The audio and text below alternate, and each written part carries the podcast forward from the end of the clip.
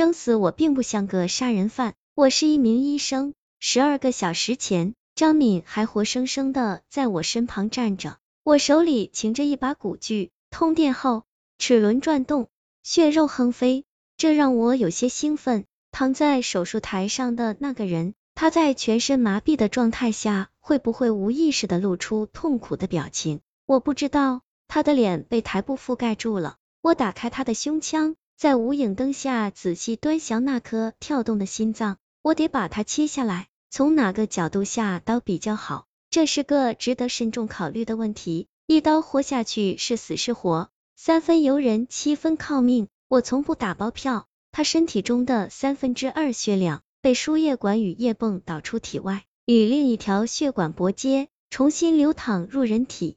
我一手抓出往外渗血的心脏，甩到清理盘里。这东西已经完全没有用了。我将另一颗完好的心脏与他的身体对接缝合，止血钳松开，血垒移除，仪器上的直线波段开始抖动，到底不是原装货，看起来怪怪的。我想，配型的时候也并没有将器官形状跟大小做比对，于是破坏了整体协调感。我对此颇为遗憾。电击，我对张敏道，他是我这台手术的助手。九十四、八十、七十二与五十六，张敏为病人的心脏读数，心脏跳动频次降低，不得已我只好将右手伸进未缝合的胸腔，在一堆鲜红的生鲜肉类间摸索着，握住那颗由强韧肌肉纤维构成的器官，挤压心脏，血液流出，回血，心脏跳动趋于平稳，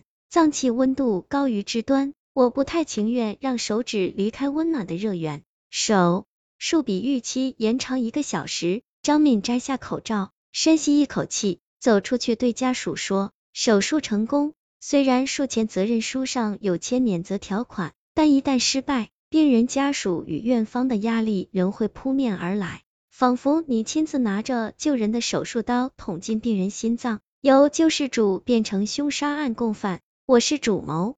而反复无常的命运则相助了我的恶行，但是无绝对。显然对方听到消息的瞬间露出异样神情，那是极度失望的表情。不是说成功率只有 百分之三十， 不好意思，节哀顺变，我说。身后的小护士们忍不住笑，但还保有医务人员骑马的矜持。咯咯咯，我注意到躲在走廊夹角上的小草莓，她笑声突兀，十分放肆。我是在毕业第一年认识小草莓的，那是我接手第一台心脏矫正手术，我作为导师的助手站在手术台前，躺在手术台上的女孩只有十二岁，她的肋骨都长得比别人秀气，骨锯一碰便断了，长期营养不良。导师说，我不敢保证她在术后可以生还，但一次次手术下来，小草莓居然平顺的活到长大，实在出乎我预料。他已经十八岁了，